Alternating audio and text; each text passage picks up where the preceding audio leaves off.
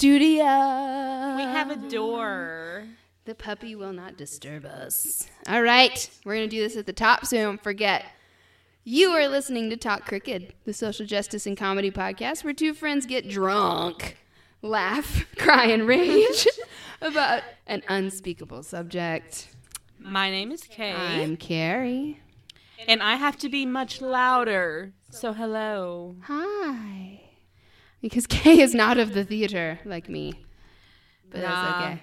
Nah, but I'm trying. It's okay. We gonna fix it. I'm real fucked up. You right need to now. talk into the microphone directly. Move it so that it's in front of your face.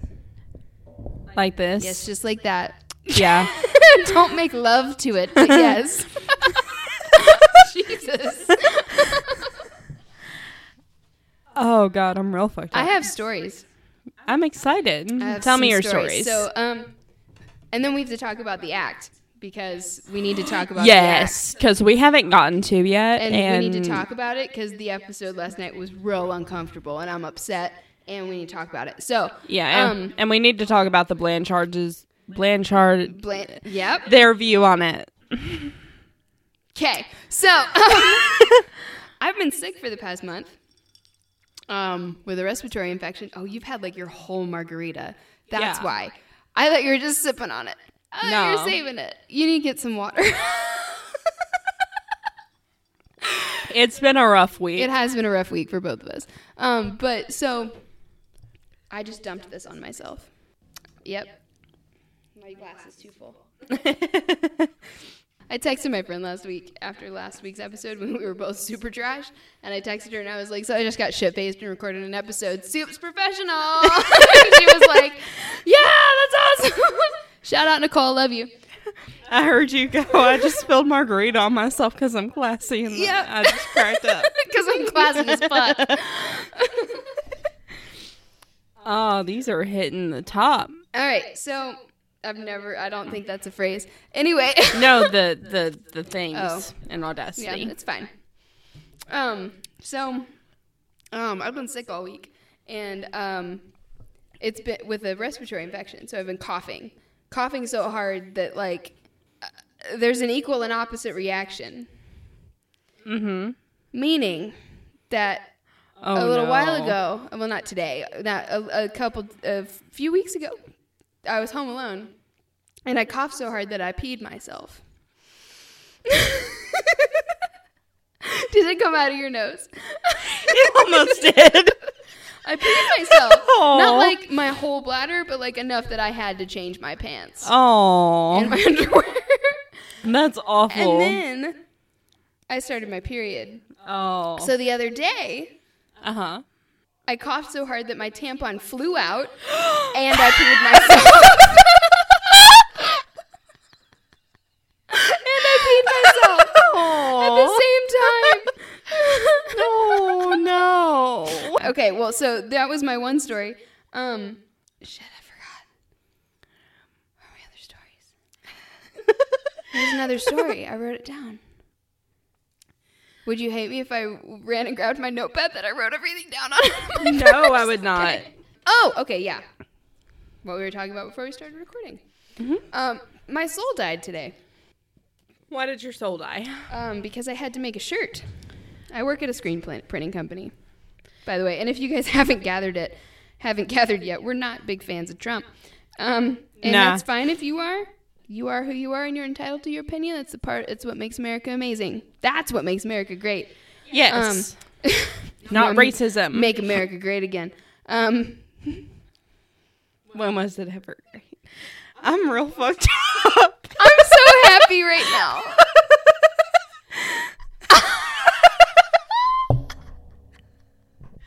You're welcome. I haven't had a day off since last Wednesday. I know, girl. You've earned T- it. today is Friday. You've earned it. So, You have earned it. Okay, so it was a shirt for this young Republicans group. oh, gross. Um, nothing against Republicans. My family's are my family's Republicans. They're not a- bad people. Yeah. There are some that are extremists that are crazy, but there's extremists in every group. Uh, I was this- a young this- Republican this once. Shirt in particular Made you throw up in made me vomit in my mouth, swallow it, and then delete the file after I did the art request. so um, I'm not going to name the county, obviously, but it's a shirt that says Young Republicans on the front, Uh-huh. and then it has a profile of the president Uh, uh, with a curly Q coming out of his head, like he's a fucking clown that he is. Like he's a demon. Then there's this quote from him oh no. that might be inspiring to some, but is worrying for a lot of people. Uh, and by people, I mean women and people of color. Um, that says, um, sometimes by losing a battle, you find a new way to win the war. Donald Trump. I'm going to show you this picture now Oh no. of this shirt. And then I'm going to delete it off my phone because I don't want it on my phone. Yuck. Gross. I, I'm not gonna be able to post it on the on the on our social media, unfortunately, so you guys can see it because it has the name of the county in it, and I don't I'm want someone really to re- yeah, like I don't want. I signed a non-disclosure agreement when I uh, started working for this company, so like I can't post the design, um, but it's real bad. They sent this design to us. We didn't design it, so Oh, I do have that to you know. I do have that. We just have to recreate it and print it. and of Yeah. course, because you live in rural Kentucky, just, just have his stupid face on there. It's gonna be unbelievable. It's gonna be the most unbelievable shirts you've ever seen in your life. it's gonna be huge. It's gonna be huge. Big, the biggest shirts you've ever Huge seen. order. Yeah, it's gonna be a huge order. You know, you don't even know. it's gonna be so unbelievable. You're not gonna even be able to believe it.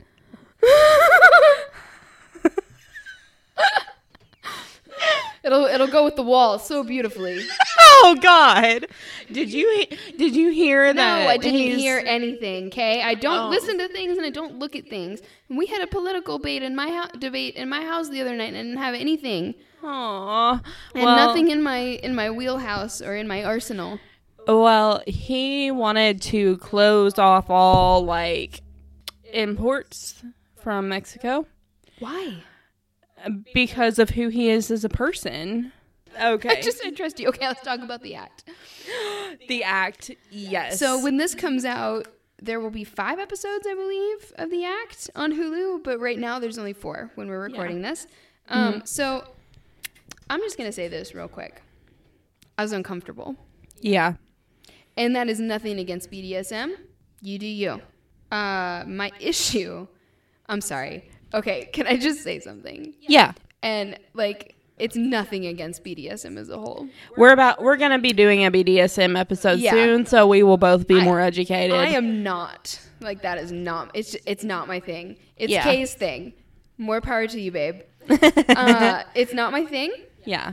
But I will say this: it might be my thing if it wasn't formal. If What that makes What do you mean by that? Like, as in, yes, sir. What do you want me to do for you, sir? Let's go to the party room, sir. If it wasn't all the time, yeah. like in that weird formal contract relationship, like in Fifty Shades, and in this, where he was like, my dark side might get angry at you. And I was like, okay, this is Cheeseball City. Yeah. Like, I would laugh so hard. Like, if that was me, I'd just be like, really? Your Well, dark side would be mad at me? Fuck off. Like, I just can't. I get mad. I get mad. And that could be because maybe I just don't know. I Yeah. don't know. Like, sometimes I feel like if I was into it, I would be like in the dominating part. And Mm-hmm. then because I don't like it when a dude is in charge of the woman and she has to call him sir. But on the other hand, like I have like a kind of a dominant personality, Mm-hmm. but in the bedroom, I don't want to be in charge. yeah. You know what I'm saying? Well, the so thing- like it's like I just don't know. Yeah. But I also, like, and if it's like I'm more of like the first scene of Fifty Shades with like wine and the ice cube and the tie. Like Yeah. I'm down. Mm-hmm. When it's like in the moment, let's do this. Yeah. Not like, oh, here's the playroom. Call me sir all the time. I might spank you if you sass me. Fuck off, dude. Well- like it's just not my thing. Well, the thing with BDSM is that both partners have consented to it, and like before you start an actual scene, like the the title that you use for the other person is agreed upon, and um, you don't. That's what was uncomfortable. Yeah, It kind of wasn't consensual. yeah, He just like sent her those pictures. yeah, yeah. That was a problem.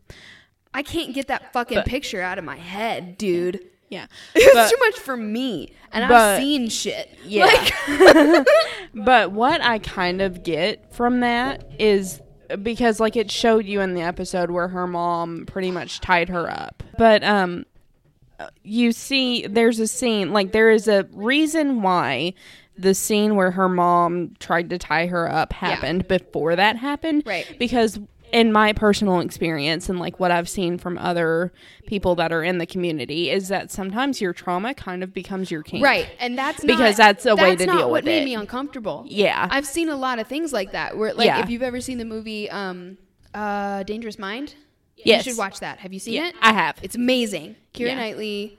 Um, No, wait a minute. I'm thinking Beautiful Mind. I need to No. watch whatever it is you're you talking should borrow it. I have it. Okay. You're borrowing that next. Okay. It's amazing. You'll absolutely love it. It's right up your alley. It's one of those movies I watched and immediately bought the book and didn't read it. Um, just, just like when I saw Girl Interrupted, I watched it, immediately bought the book and didn't read it. It's, it's on my bookshelf and I haven't read it still to this day. But I have it and it makes me look good. Anyway, um, so in that one, her kind of abuse kind of becomes her thing too. Yeah. Which I get. Yeah, I get that. That's not what made me uncomfortable. it, it was. It, She's so innocent. Mm-hmm. Not that she's not an adult. She's fully an adult. That's Yeah. fine. It just was a lot all at once. it was, but at the same time, you have to remember that these episodes are two years apart. No, I get that too. Yeah. I get that too. Um, I get that she's discovering her body. That's fine. yeah, I think it was also because, and this is also, it shouldn't surprise me because like all the serial killers are on Plenty of Fish, uh huh. but they're not going to sponsor us. But, which I thought was really funny. They ch- they they called it like freechristiandating.com or something Yes. like that. And I was like, it's Plenty of Fish. Yeah. Um, I looked at Josh and I was like, by the way, it's Plenty of Fish. And he was like, oh, really? And I was like, yeah. She Yeah. fully met him on, on Plenty of Fish. Yeah, Um, which is weird because he's not an adult either. no. Like they're both teenagers. And I think he's on the spectrum. Oh, he is. For sure. 100%. He does not have multiple personalities. He is on the spectrum and just kind of odd. Mm-hmm. Yeah. Um, which is fine. Some of my favorite people are on the spectrum. Yeah, It was uncomfortable. I get that she's older. Like it's not Mm-hmm. even that. Like it was unco- it was just so uncomfortable. yeah. It I'm was because they didn't build. I'm build. having trouble figuring out like pinpointing it. Yeah. It, well, they All didn't. the whole episode, not even just that part where like that girl had a candle in her vagina in that picture he sent her. yeah. which was too much. Yeah. Dick pics should never happen, by the way. yeah. ever. Seriously. Um, but I, I think remember the first time you texted me and said, I'm fully gay. Someone sent me a dick pic. It did nothing for me. And I was like, babe, that doesn't do anything for anyone. I don't know why. I don't know why people send dick pics. Maybe gay men. But Yeah. I've, it's never done anything for me. Yeah. well, I think part of the problem is one, they didn't give the relationship enough time to develop, and I think it's because they had to do it fast because they only got eight, eight episodes. That's true. Um, I think it's also because of Dee Dee. yeah, Dee Dee was horrific. Much She was this one. horrific in this episode. Like going the part, to Lacey and saying all that stuff just Yeah. she's it, she always she keeps doing things to try and alienate the two of them yes, and i got really upset when she was on the phone with their da- with with gypsy's dad yes, he is a beautiful man beautiful soul Rod is amazing. man, Yeah. Mm-hmm. and his wife is too and it's it upsets me so much when she just deflects all of that especially the episode the comic-con episode yes. oh my god Oh, where i'm sorry gypsy is amazing yes, she's a total badass. She's such a badass. I love she her- She just goes for it, even though she is manipulate. She's being kind of manipulative, but she's trying to escape. Mm-hmm. Yeah. She- and she's all she's been exposed to is princess stuff, so she thinks Yeah. she needs someone to rescue her. Mm-hmm. Is what's really upsetting. Well, I really loved the part in this past episode where she where she woke up and her mom was destroying the computer and she was like, "I'll just get another one." I'll just get another one. Yes, I was like, yes, queen. Yes. get it. Stand up out of your wheelchair and punch her in the face. Yeah. She kept using. Oh my god, I I felt sick to my stomach. Yeah. when she was signing the power of attorney stuff. Yeah. oh my god God bless that lawyer. Yeah, that lawyer knew something was up. She was like, "What her the guns and fuck?" being like, Your daughter is competent. yeah. Sorry about it. Mm-hmm. He And was I- also one of my favorite actresses from Grey's Anatomy. Dee Dee's manipulation was like top notch in this episode so because it was I know it's a good episode when my husband looks at me and says, I hate this show. well the part where she was like, "Well, they'll hold you accountable for all the things we've stolen." yes. I was like, "Fuck you." Because she doesn't know any better. Yeah, It's so upsetting. yeah, And, and I it's almost like Stockholm syndrome. Her making Yeah. her take care of her now. yeah, And I was like, just give her a bunch of sugar. yeah, Find a way to give her a bunch of sugar. yeah. I I told my mom also- I was like, I'm sorry, is this wrong? I don't feel like they made her fat enough to have type 2 diabetes. "No." Well, I mean, Dee Dee Blanchard was fucking huge she was in real life. She was, but I mean, you don't want to put Patricia Patricia Arquette. You don't want to cover bury her in a fat suit. Yeah. that. She's doing a great job she is. making me hate her. Yeah, and, and when she was like, "Please don't leave me, baby," I'll nailing it too. yes.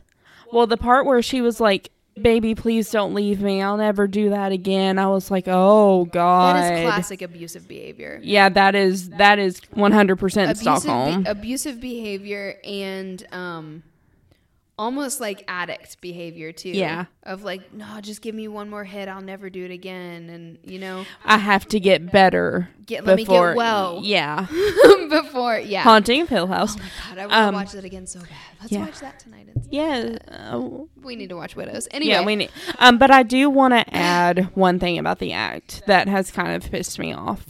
Um, I'm in a group, um, on Facebook that Gypsy's stepmother runs, and her mother or her stepmother is really mad because they're the person who created the act has blocked her from all social media. Um, won't Oh, no. return her letters. Yeah, like they're supposed to be getting one. They're supposed to be getting royalties from the show, and they're not. oh no! Yeah. Two, um, It- oh, that's bad. yeah. Two, they're kind of twisting the story in ways that they weren't supposed to. Like what? Um, I, I don't know. Like she hasn't been like She hasn't been specific. Yeah, no, but like they've got they've got a director that they're talking to that has the full lifetime rights to the story and she's going to be putting out another story. And like Gypsy's not really cool with how the act is portraying things either. But I mean like I I like that they're saying, you know, even though this is based on real events, Things were fictionalized. yeah, things are fictionalized. that's how they're covering their ass. Yeah, that is how they're covering their ass and I like I don't like that it's so shady, but it's That really upsets me. it, it does. I've like recommended this show to people at work Yeah. Yeah, I know. respect my opinion and and I, my recommendation. yeah, and I like the show a lot. I just really don't like how that is being handled. I want to know what well, she was talking. I want to know what's being changed because there's so much that's documented in this Yeah. case. Everything's documented because she communi- Gypsy communicated with so many people online and through Yeah. texts, Mhm. and her mom kept extensive records of so many things. Like, Yeah. it's the most well documented case of Munchausen's by proxy on the fucking planet. Yes. What needs to be embellished? Yeah, seriously. I'm sorry. Hang on a second. How much did you love the fake Twilight movie? I was like that is not Twilight. Me too. I was like, oh, that's not Twilight. Mom, they couldn't afford the rights to Twilight. Mom. and Josh was just like, shut the fuck up. I'm, you know it's funny really because I'm actually talking about Twilight today. Yeah, today. you know what's really funny is What? that the guy, uh, one of my coworkers, who's uh, watching it with his wife as well, and we've been exchanging opinions like Yeah. for the past month about it. Yeah. His wife said the same thing because, and I was like, it's just solidified that we need a double date because his Yeah. wife and me are like the same person. But Aw. like we, she was like, yeah, Jordan said the same thing. She was like, that is not Twilight. Even the little peek when she peeked through her fingers, I was like, "That is not that movie." Yeah, None of that no. Twilight. no. But I understand why they did that though, because it is so focused on Gypsy finally having like Gypsy being a s- able to have sex, being able to have control awakening- over awakening. yeah. Yeah. being able to have control over her body finally. And I think that they they are doing such a beautiful job with the story. They really but we are. but we do have to remember that a real marriage is yeah, a, and to a real marriage is being put through this. It is real people. Gypsy is still a real person. She is. She's hearing about it while she's in prison. One, she's doing amazing But we in can't prison. blame the actors. Yeah, That's no, we cannot blame the actors. It's not the actors' fault. They're doing the best with the script that they're given, and they're doing a beautiful job. Yes, they Those are. Those actresses are fucking killing it. yes. And I- and I think they're like, doing- It feels like Stockholm syndrome to me. Yeah. So much more than anything. Yes. The more I watch it, and um, oh god, I just I I, feel for. I'm just I'm understanding so much more Mm-hmm. of her perspective, whether some of it's dramatized or not. Like I'm understanding the fear. It, they're really showing the fear of why she didn't go to somebody. Why she didn't say something to a doctor when her mom wasn't in the room. Yes. Why she didn't just get up and leave when her mom was taking a nap. You know what I'm saying? Because people are like, well, why didn't she just go? Why didn't she tell someone? Mm-hmm. She Why didn't she make it? Why didn't she make a phone call? Because Yeah. she fucking couldn't. You guys like abusive relationships like that are so much more complicated than that. yeah. It's so much deeper. Emotions are so much more complicated than that. There's nothing. It's not black and white. It's Yeah. not as simple as that. And they're really doing a beautiful job of showing that, at least. Mm-hmm. And they're really showing what a fucking badass she is. yes. I really. I really love that. And like Gypsy is my, is a hero. Mm-hmm. In my opinion, I had to cut. We we've had a small conversation about this at the beginning of the last episode, and I Mm-hmm. had to cut it out because we were like not both talking about it in the mic. But Yeah. um, like, she is a hero. This is one of my favorite true crime stories because is. she is such a survivor, and it's inspiring. yes. It's inspire at least if it honestly and I hate to say this because it should be accurate because nothing should need embellishing. The truth No. is stranger than fiction most of the time. yeah. But if it helps somebody, if somebody sees it and says, "Yes, I can overcome this. I can escape my situation. If Gypsy got through it, I can get through anything." Yeah. Then they've done their job. And that's exactly what Gypsy wants. Like exactly. she uh, she's even said like she wants to when she gets out of prison, she wants to get a job in a field where she's helping Yes. people. And I'll fucking And- hire her. She yeah. can be on our podcast with us. Yes. Like, we'll be best friends forever because she's awesome. yeah. I can't. and I mean, I um she having grown nailed that voice. Oh, yes. Having nailed it. Yeah. Having grown up in an abusive household myself and like still having love for some of the people that did that treated me so horribly. Like it's it is just really inspiring to see like the way that she dealt with those emotions and um how she's living now and like the the only reason she is in prison is because she feels like she needs to be punished.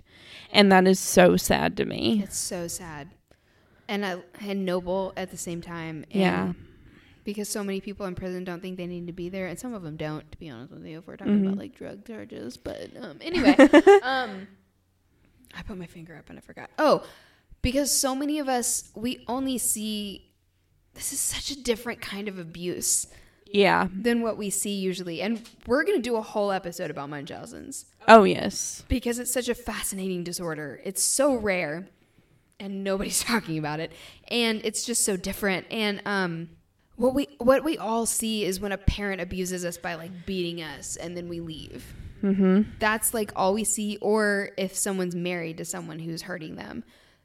That's pretty much all we see, or or a boyfriend and girlfriend, or boy, girlfriend, gir- whatever. Like in a relationship with someone romantically who's hurting them Yeah. we don't see it when it's this kind when Mm-hmm. it's subtle and insidious and manipulative and Yeah. And like so much worse almost Yeah. to me because it's in her head and she believed it for so long Mm-hmm. and Dee Dee fucking knew better. And you can see it in everything especially in the comic-con episode where that guy yeah. that conversation with the guy from Breaking Bad, who is Uh-huh. also Wolverine, who's talking to Dee Dee. Yeah. He comes up to her and talks to her, and there is a fucking cement wall behind her eyes. And Mm-hmm. kudos to, to Patty Arquette, she is killing it. Yes. she did such a good job portraying it. It that wall went up behind her eyes. All she would do was deflect, deflect, deflect, and then she wouldn't wipe that makeup off so nobody would notice her anymore. Yeah. She is doing brilliantly. well, in the end of that episode where Oh my god, fuck her. She- Yeah. by the way, she's 14. Oh, Well- undid everything Gypsy did of I'm not a baby. yeah. Oh, it just makes me so mad. This is Well, not when what we're she talking was- about for this episode. I'm so sorry, but anyway. Well, it's okay. Let me finish real quick Yes, and then we can move on. Um well when she like Gypsy was getting out of the car and she made her get back in the wheelchair. that's when I saw it pulled click. that wig off and just Yeah. that shock in her eyes. Yeah. Well, Oh, she's when doing you such a good at job acting yeah. it. Like I just I can't. It's like when you see how sausage is made. I'm such a theater person that I'm so appreciative of, of the performance. Yeah. Like I just that's what I see, and I'm just like, God, that was beautiful. yeah. Well, when on her- Patty, on Gypsy's face, yeah, just and that like stripped down of like, oh, this is what we're doing again. yeah. Well, when oh she makes God. her like do her wheelchair by herself, like up the ramp, And then and like, and you can see it in her face that she knows I'm what she's do doing it, is wrong. I'm gonna do it. I'm gonna do it myself. I don't need you. Yeah. And well, then she gets tired. yeah. Because she doesn't have to be in a wheelchair, and people with wheelchair who have to be in wheelchairs Mm-hmm. are like ripped up top and can do it themselves. Is the thing. Yeah. Her mom makes her depend on her, Yeah. which is the reoccurring theme, Mm-hmm. and you just see that defeat. Yeah. And like I can't blame her for anything that she Blame did. her either. The only thing getting me through the, the series is because I know what happens. Yeah. And thankfully, they flash back and forth to it Mm-hmm. You can't get through it without knowing that that bitch dies. Yeah. that fucking F U C K E N. that fucking bitch is dead. the bitch is dead. Uh, And again, we don't condone murder. no, but, that's the only way she could have gotten out of it. Yeah. It I mean, she did she Because of tried to run away. Yeah. There's no way she could have gotten out of it. No, she tried to run away. Lawyers tried to help her. A doctor tried to help her. She could not. She it. She My couldn't do it herself. Angel. Every time it happens, every time something like that happens, I'm just like, oh, my poor baby. I Yeah. love you. Not to call her a baby because she's a baby, but like in an affectionate way of like, oh Yeah. my God, Yeah. my fellow woman, I Yeah. reach out to you kind of way. Yeah. okay. like so- when I call my girlfriend honey. Like yes, it's, uh, like like yeah. that. Yeah. Anyway, so we are talking about Necrophilia. Today. so we are not talking about Munchausen's. We're going to do a whole episode on that later. That was just a little tie-in because everyone's talking about the actor now, and it's amazing. But we're going to talk about necrophilia today. So, um, to be clear, we are talking about just like the traditional type of necrophilia today. There are so many other types, so many other classifications that I'm not going to get into in my section at all because I'm just going to tease you guys today with it. but I believe there's like 10 different classifications. So we can Yes. split this into 10 different episodes, and I'm really excited about it. So today we're talking about true necrophiles. So that's just in the traditional sense. So by definition, necrophilia, also known as necrophilism, mm-hmm. necrolagnia, Ooh. ooh, necroco- necrocoitus, which I think is my favorite That is that's a good word. because it has coitus in it. I'm a big fan of coitus. I think everybody's a big I mean, like, coitus. it's the best, no Yeah. matter who you have coitus with. well, anyway, I'm gonna cut that. I almost contradicted myself and said, I mean, unless they like don't prioritize your pleasure. But anyway, um, like a dead person. How dare they? um, nec. I don't know how to say this word. Can I see it? Necrochlesis. I don't know what that means. Necrochlesis. Thanat- Thanatophilia? Ooh. It sounds like having sex with Thanos' dead corpse, but anyway. Um, is sexual attraction or sex or a sexual act involving corpses. mm-hmm. Doesn't necessarily mean having sex with the corpse. It means you're aroused by things that happen about corpses. Yeah. Or masturbating on a dead corpse Or- or, Pulling a tampon out of a dead corpse, which was one of the most depressing things I've ever heard in my life. where did you hear that on and who Wine can and I- Crime in the necrophilia Oh. episode, and they were all like, "I could die with a tampon in," and that's so depressing. and then we were all, they were all like, "But hopefully, we'll be way beyond tampons by the time we die. yes. we won't be bleeding anymore. Hopefully, that's the dream. Um, no more periods when we die. Yes." Um, it is classified as a paraphilia by something that is an acronym. ICD 10, ICD. published by WHO, WHO, and the Diagnostic and Statistical Manual. Okay, so, okay, this is within the definition from our friend Wikipedia. So, I got uh, my information from our good friend Wikipedia that who I have donated to. So, fuck off. Um, and a blog, which is really cool that I'll talk about in a minute. And of course, Psychology Today, which is Oh yes. awesome, except for the baby snatcher episode that we did. Well, not baby snatcher, fetal abduction episode that we did. Yeah, because we're so fancy and we pour margaritas on ourselves. Hey, back off. I'm just joking. Yeah, I love you. The best jokes need the qualifier of just joking. okay, so a couple people named Rosman and Resnick from 1989 reviewed information for 34 cases of necrophilia, describing the individuals' motivations of their behaviors. These individuals reported the desire to possess a non resisting and non rejecting partner. 68% is that number. Oh, Uh, yikes. Another stat was reunions with a romantic partner, 21%. That's like that one story that all English majors read, I'm pretty sure, um, of the woman who, like, oh my God, now I'm not going to remember any of it. What, were- what are you talking about? I read this in one of my English classes when I was Yeah. in college, and this woman like used to be this big part of the, the community, and like this guy um was this big partier, and he um didn't really want to settle down, but she wanted to marry him, and they were engaged, and then all of a sudden he just disappeared. And like years and years and years and years and sounds like years later, Psycho. yeah. Well, years and years and years and years and years later, she died, and like they found his rotting corpse on her bed, and she had been sleeping. Yeah, she'd been sleeping next to him It's all those years, and like she closed her house off, even though like people used to come and like take painting classes in her house. It was weird. I don't remember what that story is either. I know what you're talking about. Yeah. Oh, we'll have to look that up. If you know, please let us know. Kelly, that's a specific shout out to you. Anyway, um, because I know you know. Um, that's also Psycho, where he keeps his mom in the attic. Or um, there's actually a real life story about that guy who mummified his fiance. Yeah. Even though the whole time she didn't even love him.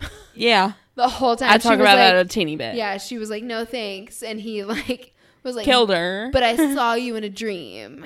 oh yes, no, this is a totally different guy that That I'm talking guy. about you. But yeah. There's more. Yeah. Anyway, okay, so there's that. Uh, da, da, da. oh, and then um, just regular sexual attraction to corpses is fifteen percent, which is what we're talking about today. Yes. Yes, yes, yes, yes. That's my crypt keeper voice. Uh, welcome to my lair.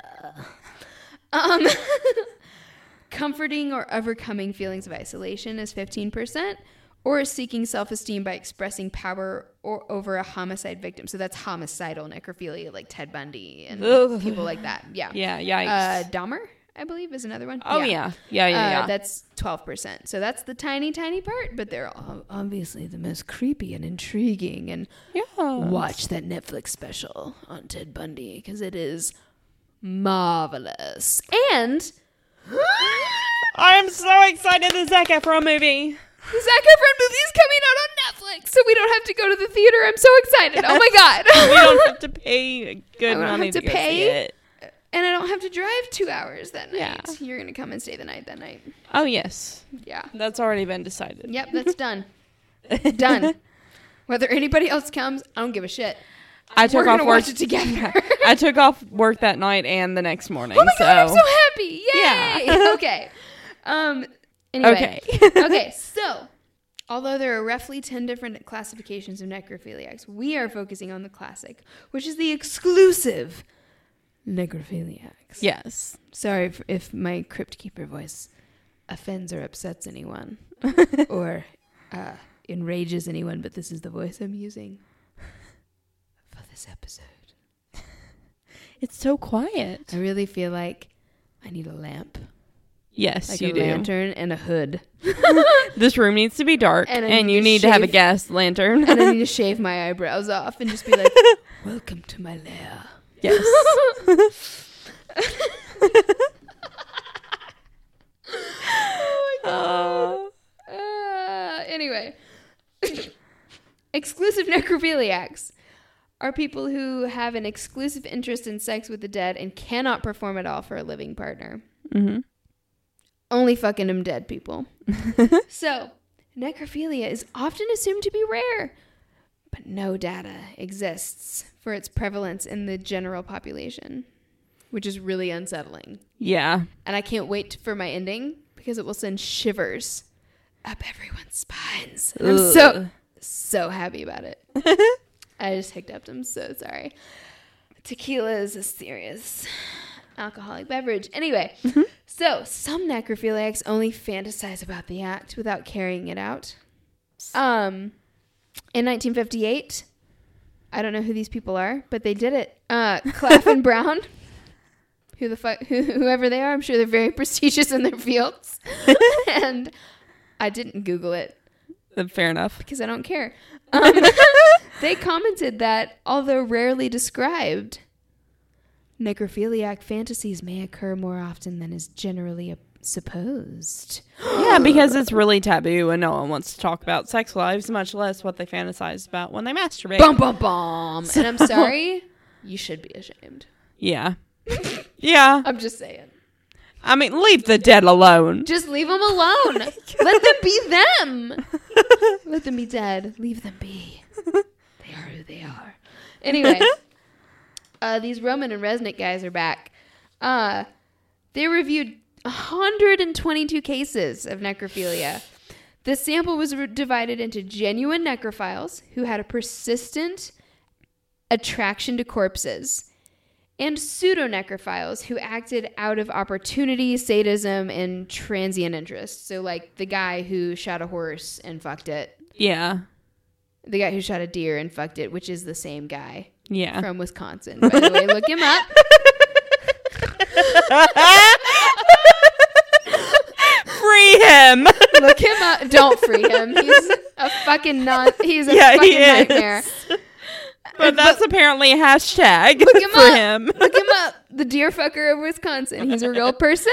Um, Thanks to the girls at Wine and Crime. there's also uh, like Ed Kemper. I feel like was kind of an opportunistic necrophile. Yeah. Because I think he fantasized about raping and then killing, and then turn it turned into killing and then raping, Yeah. kind of thing.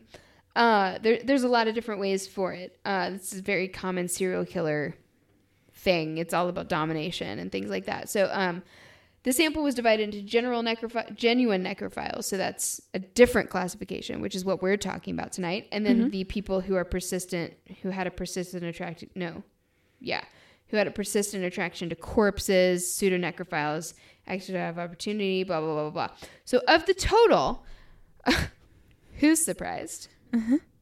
Oh no. What percentage do you think were male as opposed to female? Ninety-three percent. Oh, you're so close. 92% were male. Oh male. wow. Yeah, 92% were male, uh, and 8% were female, which Hmm. seems. I would have thought it was like 100% Yeah. male, to be honest with you. but whatever. Just because of that, like toxic masculine viewpoint of having to have control over everything, and like yeah. But Yeah. I mean, I get it because. Uh, I mean, we'll have go to on. have toxic control over a lot of things, just not. yeah. Well, I don't know. Maybe my sex life, but not like 100% over my husband's body. Shit. Yeah. Like, I'd want him to, like, give back. Yeah. You know what I'm saying? Yeah. anyway, Um, so there's a thing I'm gonna get into in a second, but just can't I can't get past with this condition. But Oh, no. okay, so um so fifty seven percent of the genuine necrophiles. So this is the uh so remember we divided the sample into genuine necrophiles and then like everything else. Yeah. So 57% of the genuine necrophiles, like of that group, Mhm. had occupational access to corpses. That doesn't surprise me. So morgue attendant, hospital orderly, cemetery employee, those are like the most common ones. You do what you love. Do oh, that was good. You're welcome. Very nice. Very nice. Uh, so the researchers theorized that either the following situa- either wait, either of the following situations could be antecedents to necrophilia. So um, the necrophile develops poor self-esteem, perhaps due in part to significant loss, hmm that kind of thing. Uh, Or maybe being afraid of rejection. That's one thing that that's I what I was about to say. Yeah. So I'm about to say for real. So A, they are fearful of rejection by others, and they desire a sexual partner who's incapable of rejecting them. That sounds a whole lot like rape. Oh, it is because like they're not giving consent because they're fucking dead. Their Yeah. soul has moved on. If you believe in the soul. Yeah. Uh, B, they are fearful of the dead and transform their fear by means of reaction, formation into desire. Yeah, kind of like what we saw in this last episode where Gypsy was tied up by her mother and then was having sex and being tied up. Yeah, kind of where your big trauma becomes your kink. Absolutely. Yeah. Absolutely. Um, okay, so another one is um, they develop an exciting fantasy of sex with a corpse, sometimes after exposure to a corpse. See, Just I, like I guess it's just it because be it's like not. To, what would it be like to put my dick in there? Yeah, I don't know about all that. I don't either because I don't have a dick. yeah. Here we go. Authors reported that of their sample of genuine necrophiliacs, 68% were motivated by a desire for a non resisting partner, 28, 21% by a want of reunion with a lost partner. That I could kind of get. I understand a little bit more. yeah. Not that I would ever do it. No. That's almost, and this isn't necessarily just sex with. Mhm. Sometimes it's eating their ashes. Did you ever see My Strange Addiction? yes. Yes. That chick who was eating the, her husband's ashes? Yeah, and her doctor told her she was gonna fucking die. Yes. Yeah. That's necrophilia. Ugh, yuck. Mm-hmm. Uh 50, 15% by sexual attraction to dead people. 15% by a desire to comfort or to overcome feelings of isolation. And 12% by a desire to remedy low self-esteem by expression power Yeah. over a corpse. Uh, which And is that is- not a thing that I can identify with because That is called cowardice, is what that's called. Yeah, it's called being a spineless piece of shit. Anyway, Yeah. uh, not to kink shame anybody, but kink shaming is my kink shame. is my kink. Anyway, or Kink shaming is said. my kink. kink shaming is my kink. Anyway, uh, so IQ data was limited, but not abnormally low. So Mm-hmm. about half of the sample had a personality disorder, and 11% of true necro- necrophiliacs were actually psychotic. That doesn't surprise me. It's gonna send shivers down your spine.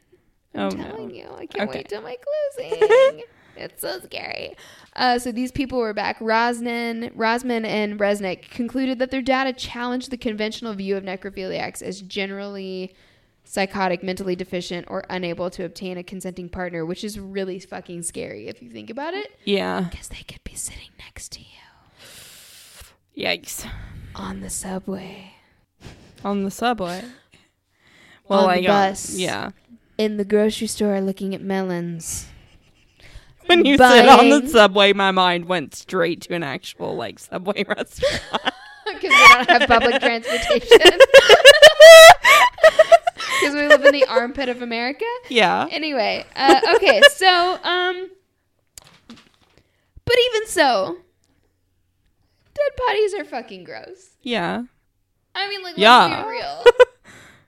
It's They're fucking, icky. It's fucking gross. So as Yeah. a body breaks down, you essentially are turning into goo. You're just turning A bare goo. fucking vagina on a pile of goo. Yes, yes, yes. Yeah. You're sitting in a pile of goo. You're the pile of goo.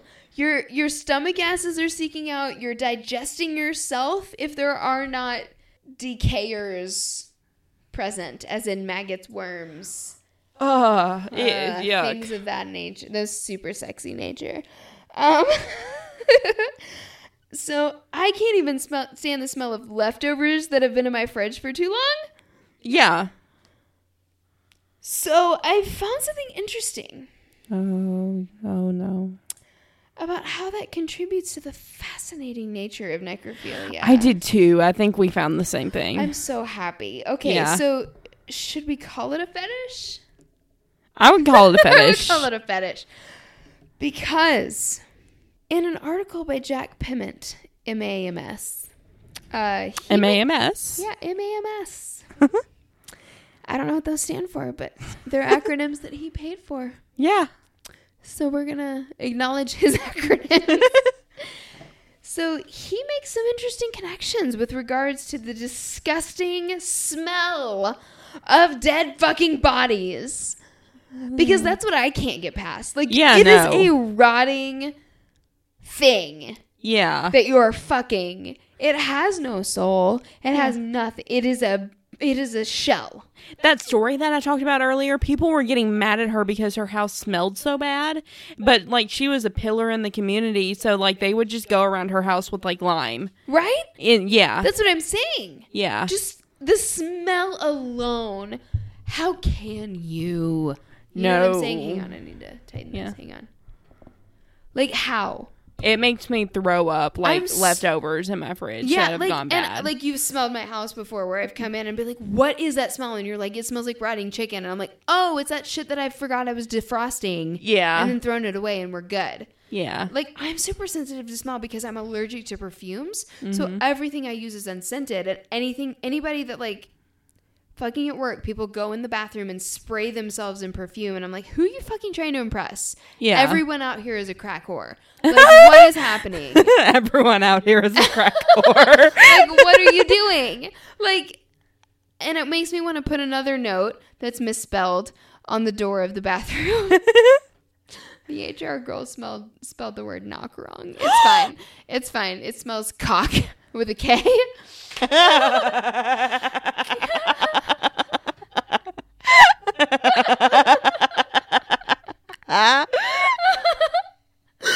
um, oh god. it's the best thing ever. I should take a picture of it and show it to you. you should. um, but I, it makes me want to. It makes me want to put another note up there that says, "Hey, some people are allergic to perfume. Don't smell. Don't spray your perfume in the bathroom where we all have to be in. yeah. Spray it out. Go outside. The door is right there. Yeah. Literally right there. Spray yourself a cloud and walk through it or whatever, Mm-hmm. and then go whore it up. Yeah. Not Smell like slut- a cheap whore. Not to like slut shame anybody, but you Yeah. smell like a baby prostitute. I finally watched Mean Girls. For those of you that have been on this journey with us. Uh, he makes some interesting regard connections with regards to the disgusting smell of dead bodies. I might have a panic attack in the middle of my segment, Ugh. but it's fine because that shit grosses me out so much. Me too. I don't get Ugh. any of this. I don't either. That's why I'm sorry to to anybody that's into it, but I don't get Don't it. be sorry. It's fucking gross. Yeah. and it's wrong. this is wrong. Yeah.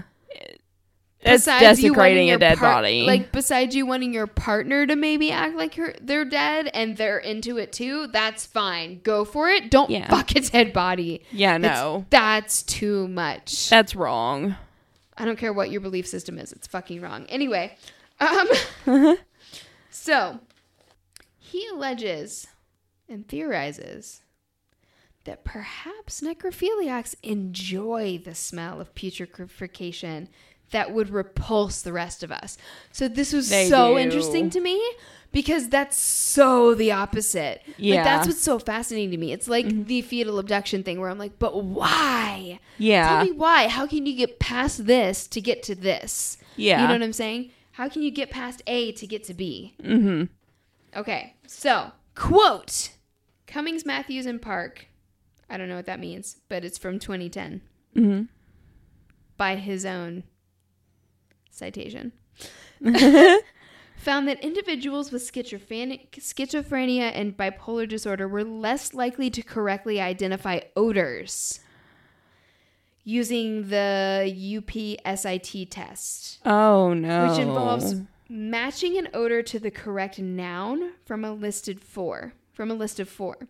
Yeah. In addition to this abil- inability to identify smells, the team also found that those with schizophrenia and bipolar disorder rated smells more positively than the, than the healthy controls. Oh. So, and that's not to shit on people with schizophrenia Yeah, and no. bipolar disorder. That's not to say everyone does this. This is just this percentage, this spe- specific wedge on the pie chart Yeah. in the necrophilia pie chart. Yeah. The pie chart of necrophilia. that title of the episode. yes. Oh my god. I'm gonna name them all. I'm gonna take your job. Anyway, I just hit my head on the window. Um, because we're not on the couch. So uh, I found that fascinating. Like, so taken together, these find this is still the quote. So taken together, these findings indicate that those with these disorders demonstrate confusion in identifying smells, and that there's a tendency to rate smells as more pleasant. One cannot help but wonder, therefore, if having these disorders either could facilitate or encourage necrophilic encounters, Yeah. provided the motivation is also present. Yeah. That's where the specific pie chart comes into place. Mhm. As the strong and typ- typically foul smell of a corpse would be less of a barrier. The smells of death could even be perceived as pleasant. This is even more preval- uh, more relevant. Sorry, this is even more relevant for those necrophiles who have repeat interactions with the same corpse. I would say just one and done on as a the corpse. corpse of putrefaction would be met with higher tolerance. The course of an, of putrefaction would be met with higher tolerance. So that's like the person who's still fucking his dead wife you know what I'm saying? Uh, yeah. Or a dead fiance or you know that that that's the wedge that we're in there, which isn't the true necrophile spot that we're talking about this time.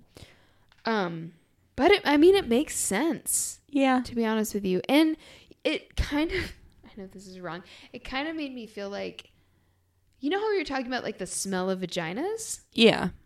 That doesn't repulse me. Does it repulse you? No. And I think men talk about it as repulsive because it's attractive, Yeah. to be honest with you, because they don't want it to be attractive. They don't want it to have control over them. Mhm. They want to fucking go down on us because it smells like soup down there. Yeah. Sexy soup. And uh, any woman who says that that's not hot is fucking kidding herself. Yeah. Yeah, and like Because I mean, when they go down on you and then kiss you, it's the sexiest thing of all time. yeah, Mmm, soup. yeah, To quote Amy Schumer. but yeah.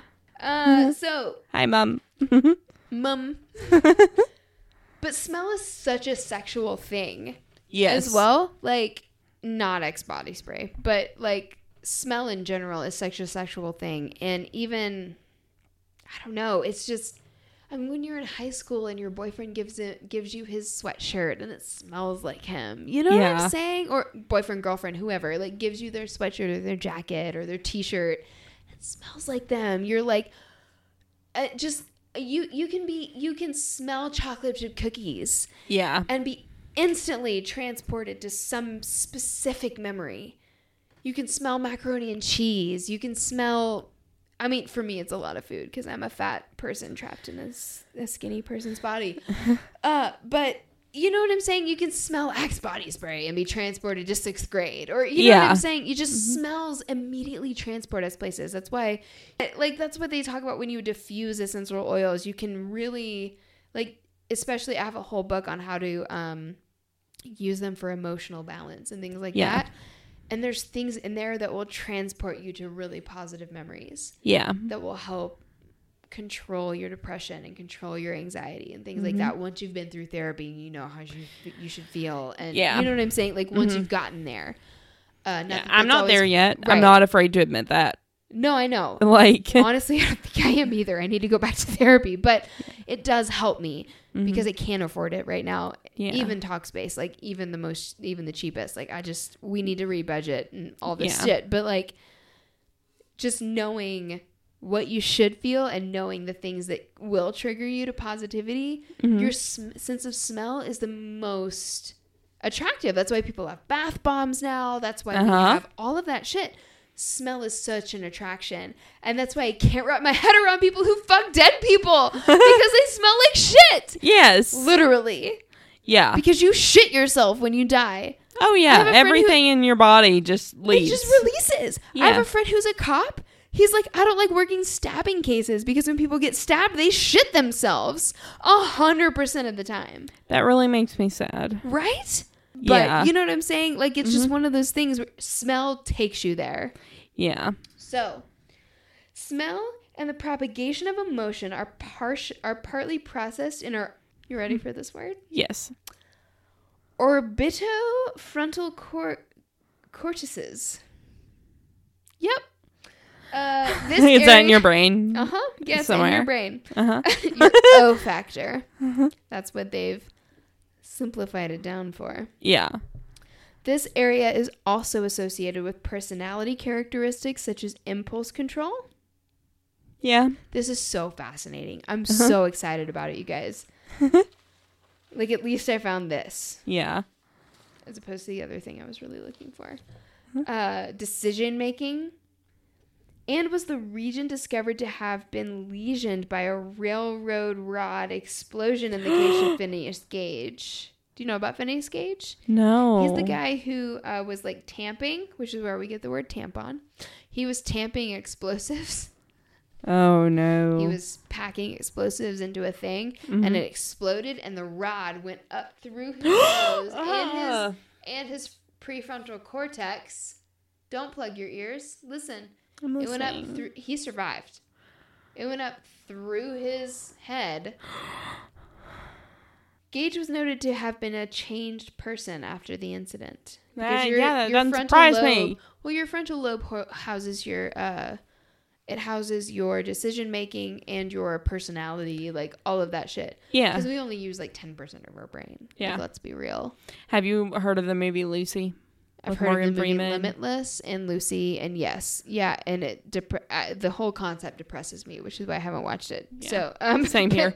anyway, uh, so Gage was noted to have a changed personality after the incident, and more antisocial than he had been. Mm-hmm. Um, as the orbital frontal cortex can suffer dysfunction or maldevelopment in those antisocial personalities or in those with antisocial personality disorder, Or Which- Munchausen's. which we've talked about before. Yes. Yeah. Uh, conduct disorder, Mm-hmm. major depression, and schizophrenia. Those are like the big ones. Yeah. Um, it stands to reason that emotional processing surrounding smells, antisocial behavior, which this is the clinical antisocial, which we talked about before, which means like manipulative, yeah. antisocial, as in anti people, Mhm. not I want to stay in my house, as in I want to manipulate those around me to be my puppet so that I can have control over society. Yes. That's what that means. Mm-hmm. Um, that's what I mean in this context. Um, and compromised decision making would be evident in the behavior of individuals with these disorders. Taken together, the appeal of necrophilia would seem less outrageous. Yeah. If you put all of those factors together, it would seem less crazy. That's what I found fascinating. Yeah. That you know, now that you really talk about it and think about it, yeah, that makes a hundred percent sense. Doesn't it? Yeah. That's crazy. Yeah. I, I just can't. So um, he also talks about how our sense of smell is deeply intertwined with our memories and our mental association of different parts of life. Like what I was saying Mm-hmm. about how you can smell chocolate chip cookies and think of Christmas, or Yeah. or if you've been traumatized, you smell chocolate chip- chip cookies and you think of when your dad punched you in the face or whatever, and we Yeah. make chocolate chip cookies to make up for you. I don't know what your situation is, but you know what I'm saying. Mm-hmm. Smells immediately take you back there. What is pleasant for some is not for others, and vice versa. Yeah. So I found that insane and so fascinating because I've Yeah. never thought about it that way before. And to be honest with you, the smell of a dead body is such a barrier to me to understanding this Yeah. as a psychosis. So I was like, okay, like let's get into it. Yeah. So, like we can smell something and immediately be wrapped up in a memory, food, perfume, etc. Or, and this is my rating, by the way, or when it comes to romance or sex, there mm-hmm. are smells that contribute or repel the feeling of arousal. Body smells, cologne, lube, etc. yeah. I don't know. I found this really fascinating because, like, how how do you look at a rotting body and think, I gotta I gotta get me some of that daddy's home? Yuck. like, No, What daddy is is not home. Daddy is in the grave, and you need to leave daddy alone. anyway, daddy needs to be in the grave. yeah, yep, I agree. Uh, so, but when you identify smells differently Mm-hmm.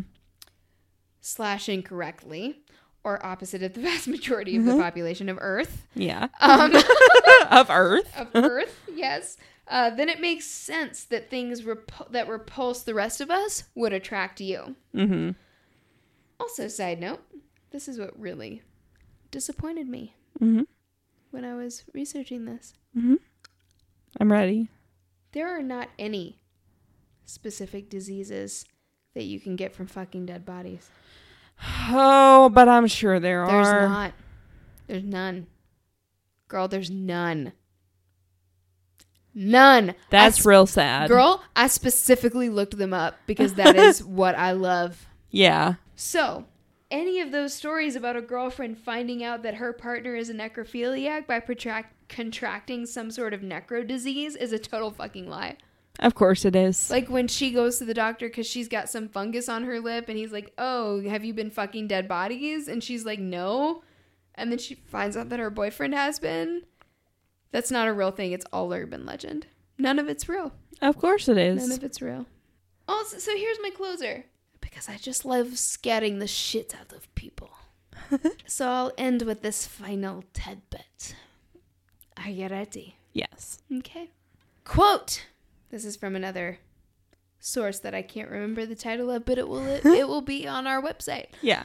Um One final note about necrophilia. Although most people would intuitively think that someone who has sex with dead bodies or skeletons is crazy, you will probably be surprised to learn that most of them, aside from the homici- homicidal necrophiles, Yeah. which are the serial killers Like Ted Bundy. and Dahmer Mm-hmm. and possibly Gacy, Yeah. which is what the new Joker trailer reminded me of Ooh. With his Yeah, I makeup. need to watch that. It was too much, but Yeah. anyway, made me feel sick. But I'm- still gonna go see it because it looks awesome. That and Shazam. And it just so they are not tec- technically insane. Just like those who steal babies from Yeah. mothers who are alive, they cut them out. They're not insane. Uh, in Hmm. fact, research has found that most necrophiles have normal IQs, are able to hold steady jobs, and do not meet clinical te- ca- clinical criteria. I can't speak.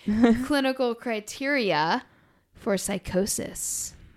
Indeed, the woman in the Swedish case was ruled legally sane Mm-hmm. after a psychiatric evaluation. Thus, aside from having extremely unusual sexual interests, necrophiles may lead relatively normal lives in most other regards, Mm-hmm. which means you wouldn't necessarily know a necrophile if you met one. Oh, yuck. I'm done. Carrie just threw her papers on the Proceed. ground. Well, first we have to take a quick break. We do. I need a break. I need. Oh, my. We've been recording for a while. Hello, hello, hello. Carrie is peeing. I can't make up a cute song like she did because I can't fucking sing. So.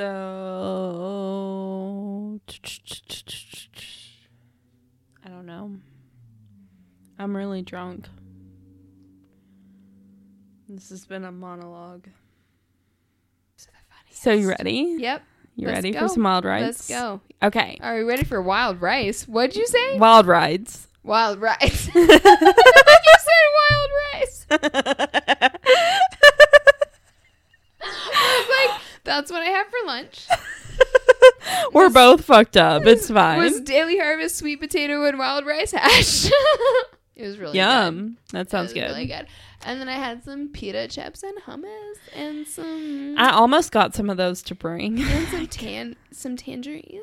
Ew, yum. They were delicious. Yummy. Dripping margaritas all over myself. Oh, Tell me Oh, everything. You're gonna love this. You're gonna love this so much. Okay.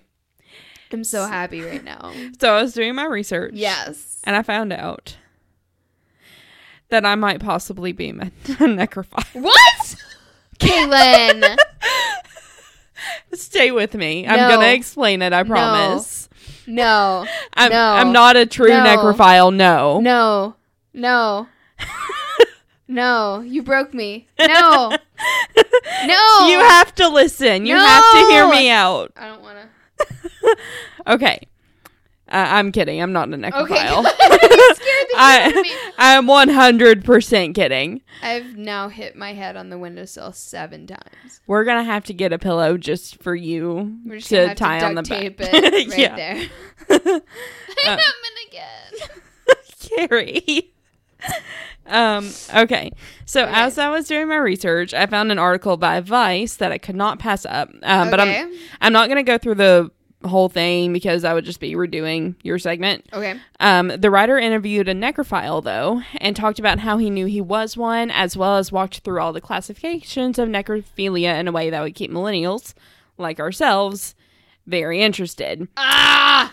No, but you'll see why I said that. You you got to give me a minute to get there. How many minutes do you need?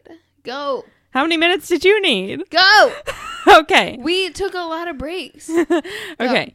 So, are you are you ready? Yeah. Okay.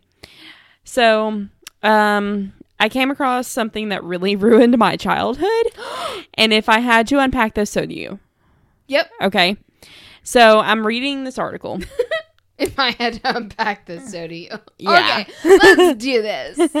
So, uh, for as long as humans have attempted to codify appropriate social behavior, there's been either explicit prohibitions against necrophilia or, at the very least, strong taboos against the practice. Yet, despite the taboo, necrophilia also played a very important role in the imaginations of these same societies. Um, take, for instance, the case of Achilles, who allegedly engaged in necrophilic acts with the Amazonian queen Penthesilea I don't know. After story. killing her. What? I, I hadn't heard it either. No. Yeah. So we've got Achilles. Okay. Then we've got Herod the Great, who allegedly preserved the second of his ten wives in honey and proceeded to have intercourse with her for seven years after her death. and if you want to get slightly more If, modern, any, if anyone needs biblical reference, he is the one who is going to slaughter all the babies in Bethlehem or whatever to Be- get rid of Jesus. yeah, That's King Herod. yeah.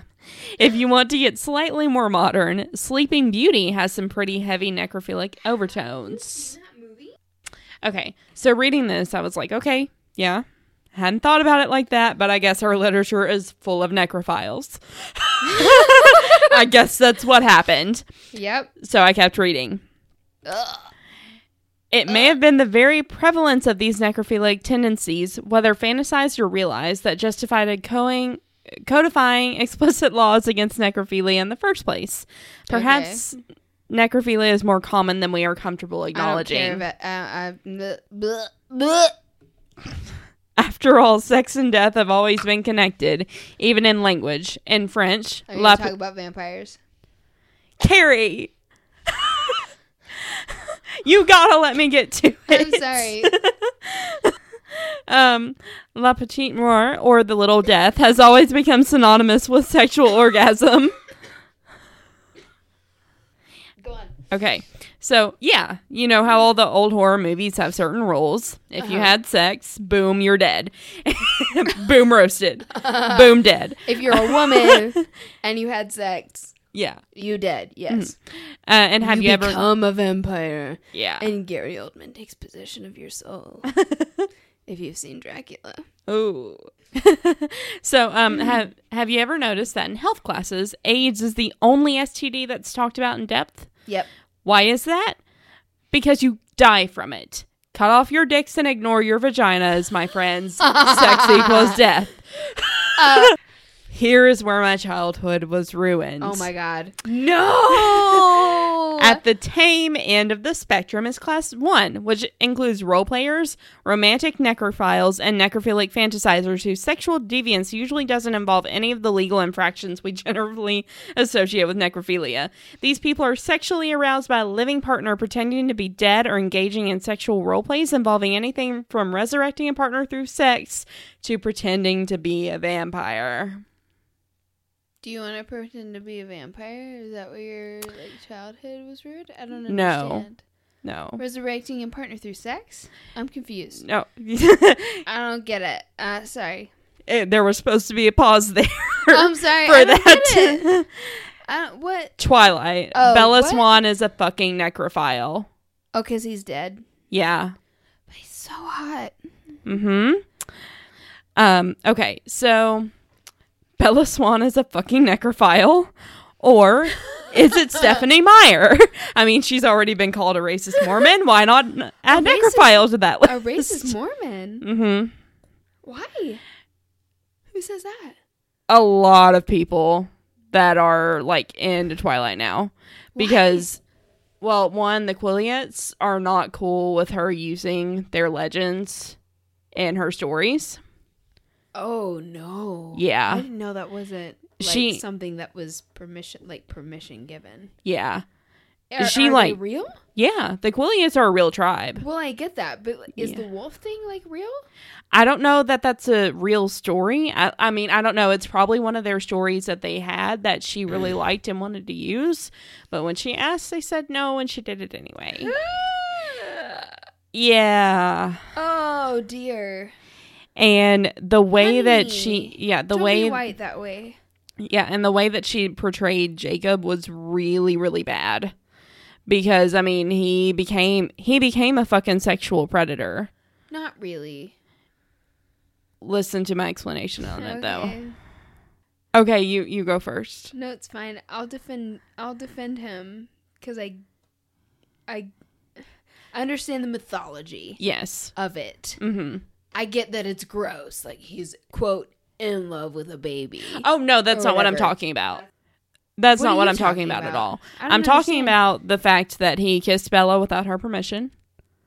That he kept fucking stalking her when she was like, "No, I'm with Edward now." Like, Yeah, that's fair. That's all Yeah. Mm-hmm. the shit that made me annoyed with him in the first place, and I hated that I was annoyed with him because I liked him, yeah. like as a person. He was a great person before she made him become a werewolf, and that's where people are calling her racist. But they're also calling her racist because, like, of course, she made the indigenous people wolves, and she made the white people vampires, and the only black vampire was made to be a bad guy, and like that's why people He are was, not but he wasn't. Yeah. it's- It- there's so much to it, and I'm I'm just there's a lot of layers. It's Yeah. not black and white.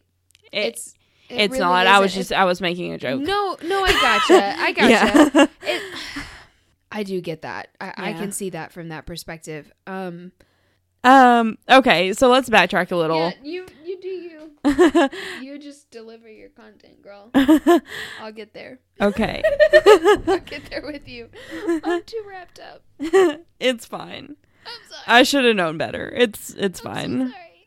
Um, I love Twilight. I've loved it, and I've loved it hard since 2008. Yep. Um, I watch this fucking movie every day at work and every night to go to sleep. Um, I've watched it so often at work that customers have started asking me if it's just a Twilight marathon now at Family Video. That's what. That's how it was when I watched Brave. yeah. People would come in and be like, "Is something happening with this movie?" I'm like, "No, it makes me feel inspired in my life, and that's why I'm playing it." Yeah. As I love Brave because Scotland. Anyway, Yeah. that was such a good movie. and moms. Anyway, So um I have five fucking copies of the first movie yes. and I told my girlfriend about that this week Mm-hmm. cuz you know I, she deserves to know a little bit of my crazy. and um I'm that so was excited. Tell me what she said. she we were just so everyone knows, Kay's girlfriend is one of my best friends of all time. So I'm like invested in this relationship. Tell me what she said. Oh my god. I'm so excited. Let me pull it up real quick. Does she give her consent for you to share this? Yeah, she's fine Oh. with it. Okay. Um I just want to make she's like, "Are you going to talk about this on the podcast?" And I was like, "Yeah." Oh, okay. yeah, probably. Love you. Um, Bye. I'm probably not gonna say exactly what she said though. Just Just paraphrase, yeah. And I'm mainly gonna say what I said. But she was like, "Wait, you have five copies of Twilight?" I was like, "Okay, let me explain." She's like, "Okay, I might still be judging, but I'm listening." I'm still judging. Yes. Oh my god, And- sounds just like her. and so here was my explanation.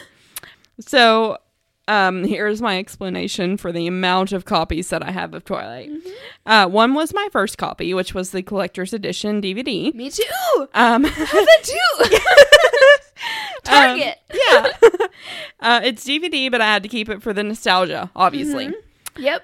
I bought another DVD copy for like two dollars, but only because it had a neat cover and also had actual nice printed pictures from the film. Mm-hmm.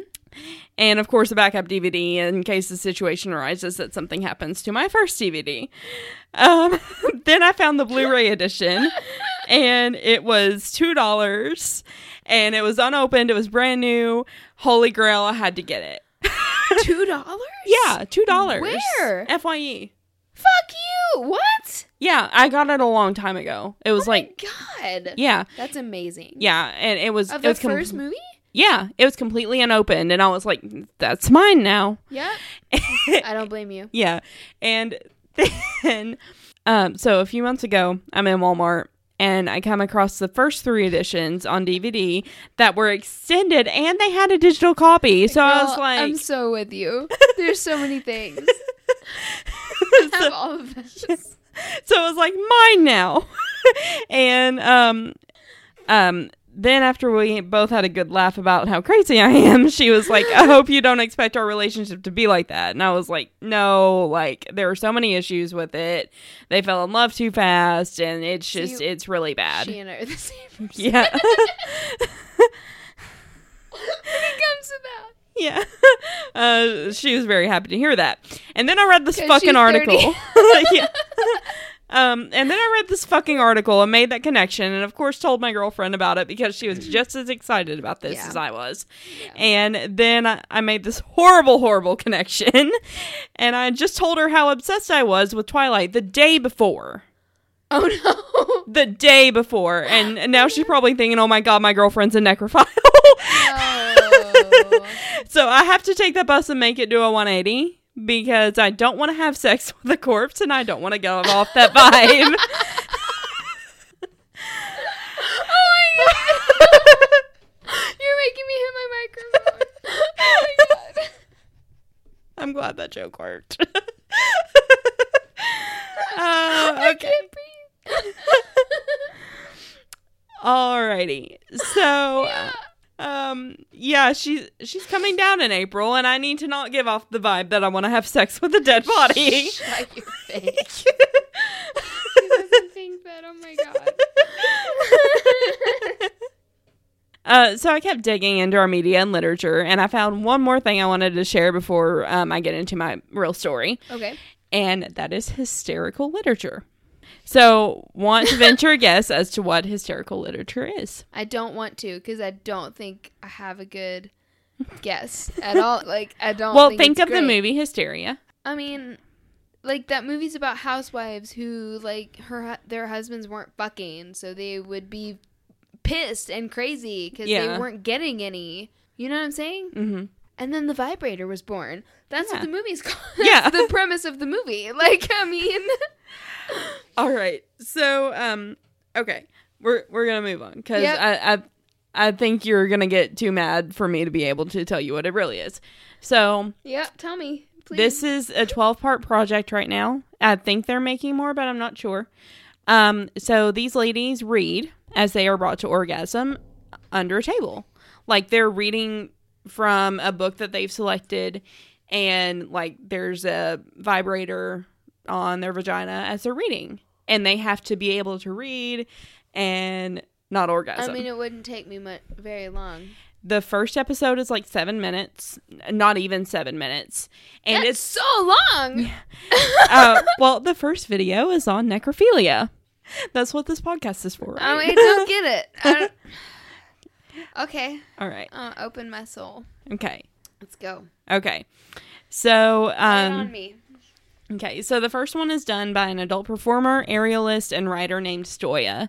She's super smart, super pretty, and her session isn't even seven minutes long. So if you even just have 10 minutes, I would recommend watching it, not at work. um, NSFW. yeah.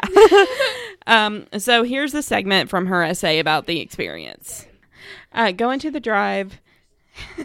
there is a file called episode 11 pics carrie don't look till i tell you to and um there Oh, no. is a picture entitled stoya i'm gonna go ahead and read you part of her essay well, yeah, go ahead, but um, um, and then you'll be able to look at her. Um, she's she's really pretty. So um, I've chosen a section of Supervert's necrophilia variations. okay. I'm fascinated by Supervert and their or his body of work. I Wait, went. what's a supervert? It's the name of the guy who wrote this book. Oh, okay. That sounds like introvert, extrovert. Yeah, no, it's just I his name. it was like a classification of human. Oh, sorry. no, Okay. it's fine. I'm um, sorry. I'm super pre- pretentious and douchey. Uh, okay. Um, I went with Love the. me for who I am. I do. I promise. Um. so All right. I went with the necrophilia themed volume because I'm currently in, in an oddly non morbid obsession with something triangulated by the way an orgasm affects brain chemistry, the reasons behind the French nickname of La Petite Mort, and why my mind goes completely blank when I'm at the height of a sexual experience. There's something in there, death and sex, maybe change or growth, and I've been focused on it since shortly before I posted Touch.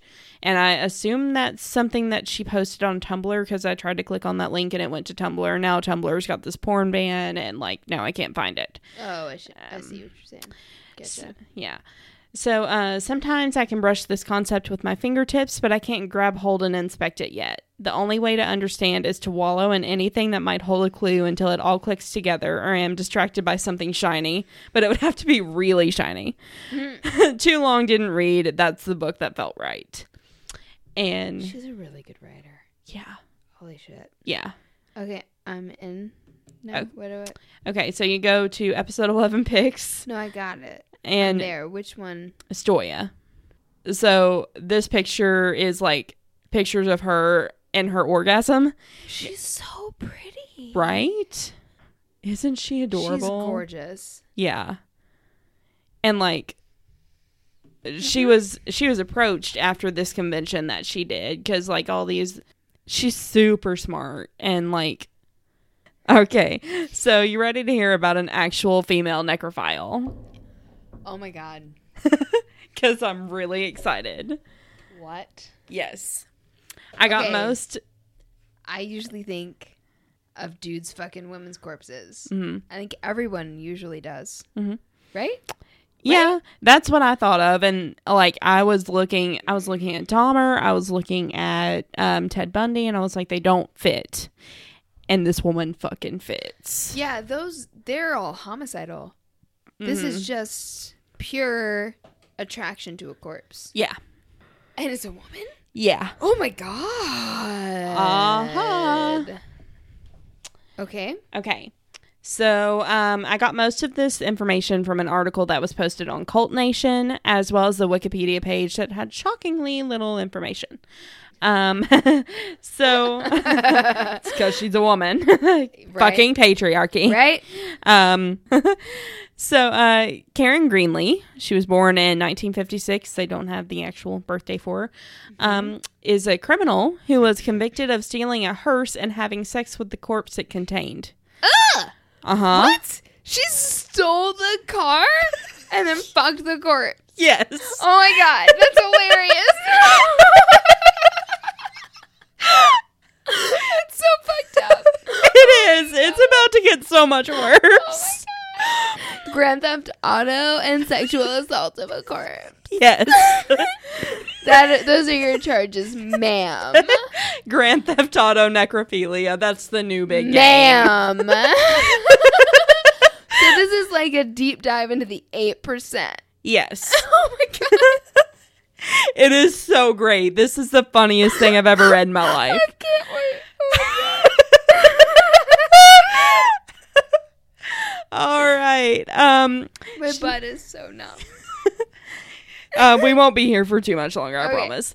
Um she is considered as the best known modern practitioner of necrophilia, and her case was the subject of much research due to her gender, because nine out of, Of ten course. necrophiles are men.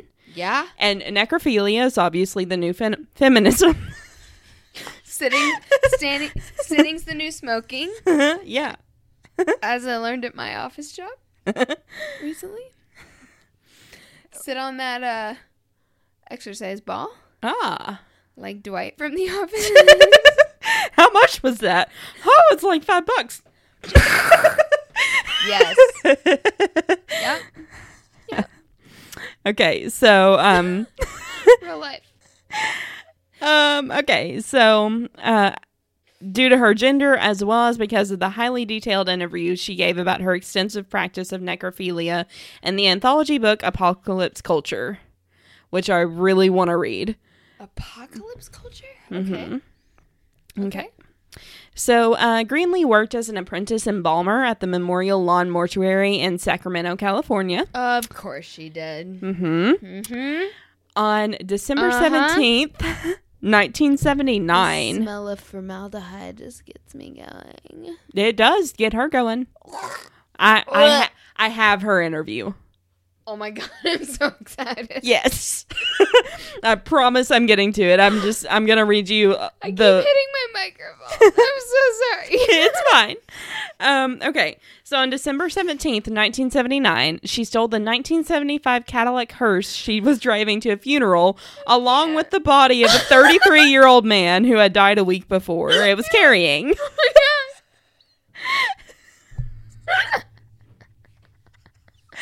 Grand Theft Auto necrophilia.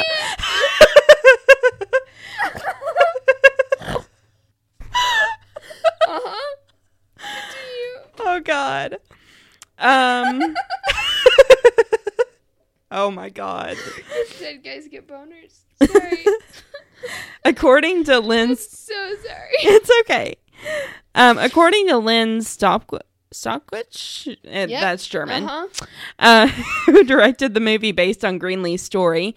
She was driving the hearse to the funeral as intended until she saw the departed's family, then did a big donut and took off. She was found days later near Alleghany in Sierra County. Oh my god. Days. Okay. she was driving the hearse with her lover's corpse in the back. Saw his family and said nope, and then turned around, did a hard nope, turned around, did a fucking donut. Yes. So she did a donut first and then drove off. and then pieced out and said nope, not today, y'all, and then fucked his corpse Yeah. for days, yeah. for days. Days. Oh my god, I love it so much. Aw, so funny. Um, okay, so according to Dr. Robert Rocheleau, the physician who pumped Greenlee's stomach, she was extremely depressed and had attempted to commit suicide by overdosing on about 20 pills of Tylenol and codeine, but survived. Ah. She was found with a four and a half page. Because she couldn't deal with the taboo Yeah. of fucking a dead man at mm-hmm. his own funeral. Yeah. You should. Sorry, babe. Mm-hmm.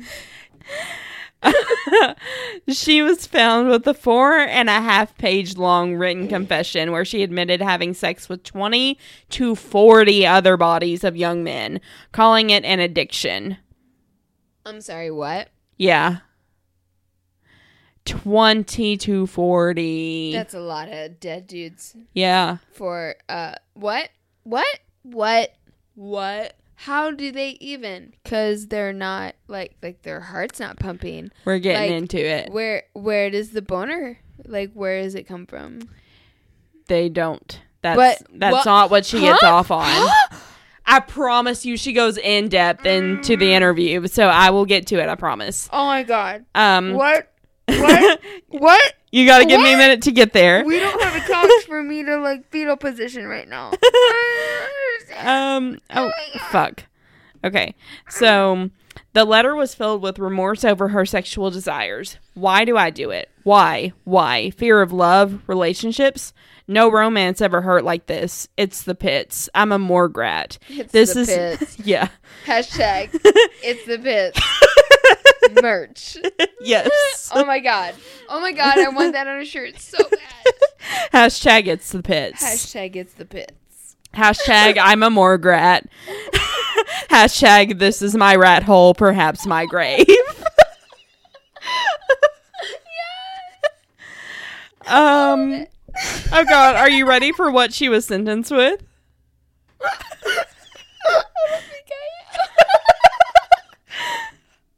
Oh god, this story goes in so many wild rides.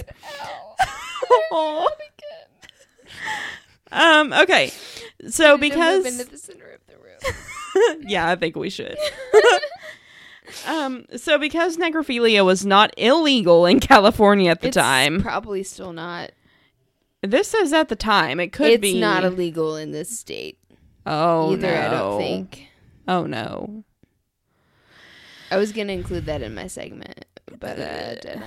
Yikes. there's quite a few states where it's not a felony. It's a misdemeanor or just not a thing.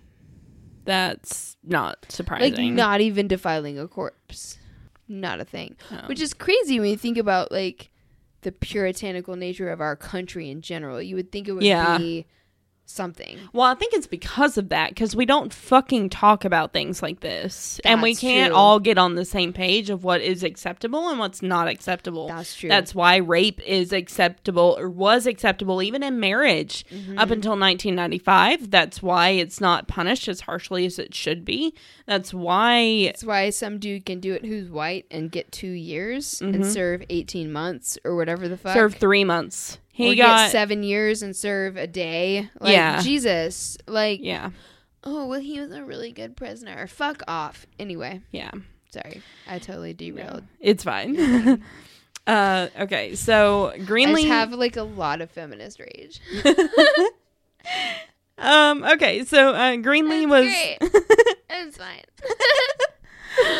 Uh, it's okay. We all do. Um, okay. Um, Greenlee was only accused of stealing the hearse and interfering with the funeral, for which she pleaded guilty and was sentenced to pay a $255 fine and spent 11 days in jail. I'm so sorry.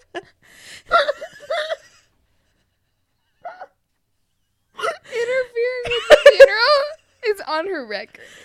yes. Because you did a fucking donut in the middle of the road with the hearse. You interfered with the No, she didn't just do a donut. She did a donut and fucked the corpse. For Inter- days. And interfering with a funeral what you charged with. oh god. oh shit. That's the funniest sentence of all time. Not sentence, but charge. Oh fuck. Oh my You, ma'am, are officially charged. with interfering with, a funeral. Interfering with a funeral and doing a donut in the middle of funeral procession. How do you plead? Guilty. Not guilty, Your Honor. um. Oh God. Okay, so she spent 11 days in jail. okay. wow, Um. that's not long at all. yeah. No. Oh my god. After her release, her bro- her probation included mandatory therapy, which she says helped her make peace with herself. And then she went back to work at the mortuary where she continued her addiction. She probably did not fucking do that because Oh, fuck. uh, she kind of got ruined. Oh, Um, So Because she's a woman. yeah, I mean, let's be real. if it had been a man, and she talks about that, she talks about that in her interview too. Really? Yeah, um, her interview is really interesting, and we're we're getting to that. We're almost done. Okay. Um, so Greenlee and Memorial Lawn Mortuary were sued for one million dollars by Marian Gonzalez, mother of victim John L. Mercure. The guy she fucked? Mm-hmm. The guy's body. Yeah. I should say. Yeah, that she fucked. yeah, Because he wasn't there yeah. No, her to give his consent. Yeah. He was gone. He Yeah. had passed. Yeah, he was dead. his mom sued them. Oh, rightly so. Yeah. I hope his Well- mom oh my yeah, god. this is where it kind of gets murky. Um, Uh, so at the Superior Court hearing, the defense psychiatrist, Dr. Thompson, said he did not think the event had much of a lasting impact on the victim's mother. I mean, didn't have an ev- a lasting impact on him. yeah, no. She's still alive. yeah. And she knows this bitch fucked her dead son. Okay. So, um, said he did not think the event had much of a lasting impact on the victim's mother, who he says had a history of alcoholism and depression. That and doesn't mean it didn't affect her. yeah, I know. As someone who loves alcohol and has depression, I'm not an alcoholic, which is really hard to say Yeah. right now while I'm drunk. but I'm just saying that doesn't mean we don't feel things. Shit. Yeah, I know. That's that's one of the problems I had with this cuz I'm like, but that's her son. That his body just got if someone fucked my dead dog's corpse. Yeah. And he's not actually my son, but I th- he is my son. Yeah. Um there are so many names that I don't really know how to say. Okay. Um Richard A. Kapuscinski? yep. Yeah, Done. It's German. German or Polish, one of the two. Done. yeah. A fellow Peace. Yeah. Hashtag American. Continue. hashtag long hashtag. Um, a fellow embalmer and former colleague of Greenlee testified to the jury that there was no reason to suspect uh, that she would commit such a crime, describing her as a quiet and competent embalmer. Uh, the lawsuit was eventually Quiet and competent. yeah, You can't see me, but I'm making hand signals. yes, that implies jerking off a corpse. Continue. Uh, the lawsuit was eventually settled for one hundred and seventeen thousand dollars in general and punitive damages. So, yeah, Or am I just poor? no, that's a lot of money to me, but I'm also poor. That's a lot of money. Yeah. Shit. That would solve a lot of my problems. Me too. Wish I had $117. Shit. Yeah. $170,000. Yeah. Hundred and seventeen thousand. There's so much I would do with that money. Yes. Especially back then. Um, yeah. Yeah. When was this again? 80s? That was in 90s? seventy nine. Se- oh, fuck. Yeah. You could probably buy like Kevin McAllister's house Yeah. with that money. Hmm Um, okay. So five years later in 1987, Hashtag goals. Continue. five years later in 1987, Greenlee gave a detailed and very frank interview entitled The Unrepentant Necrophile about her necrophiliac interest to Jim Morton for his book Apocalypse Culture, published by Feral House. She described her preference for younger men, what sexual acts she would perform with their bodies, as well as her attraction for the smells of blood and death. There it is right there. Yep. What I was talking about. Uh huh. And she talks about that in depth in this interview. Um, she described herself as a morgue rat and considered necrophilia an addiction. Nope. Uh, she Blech. later, yeah. She later reportedly regretted the interview, changed her identity, and moved to another city. Bet she did re- regret that yeah. because it's it's a lot. Now you're gonna go back to the drive, and there's I don't want to go back to the drive. yes, you do. It's fine. I don't wanna. okay, so there's another picture I want you to look at before we go. Karen. So, uh, Karen Greenlee drawing. So this is a drawing she did of A skeleton with a giant wig, a giant giant Rapunzel wig. that's death. That's like a Uh-huh. That's not a supposed to be wig. cloak. that's yeah, that's a cloak. So this is like her representation of necrophilia. It's bad. It looks like a Rapunzel wig on a skeleton. I'm sorry. And then there's like a lady going ah, like, in Death's arms. I hope you didn't have a nice like no. description of this. No, I did not. Because I just fucking shit all over it. like this lady is just in Death's arms who has a Rapunzel wig, and this lady's just like ah, like with her hand in like the fainting gesture, just like oh, Death is so sexy. like that's what that looks like. Those were all over her house. There's also a Hobbit door in the background. Yes.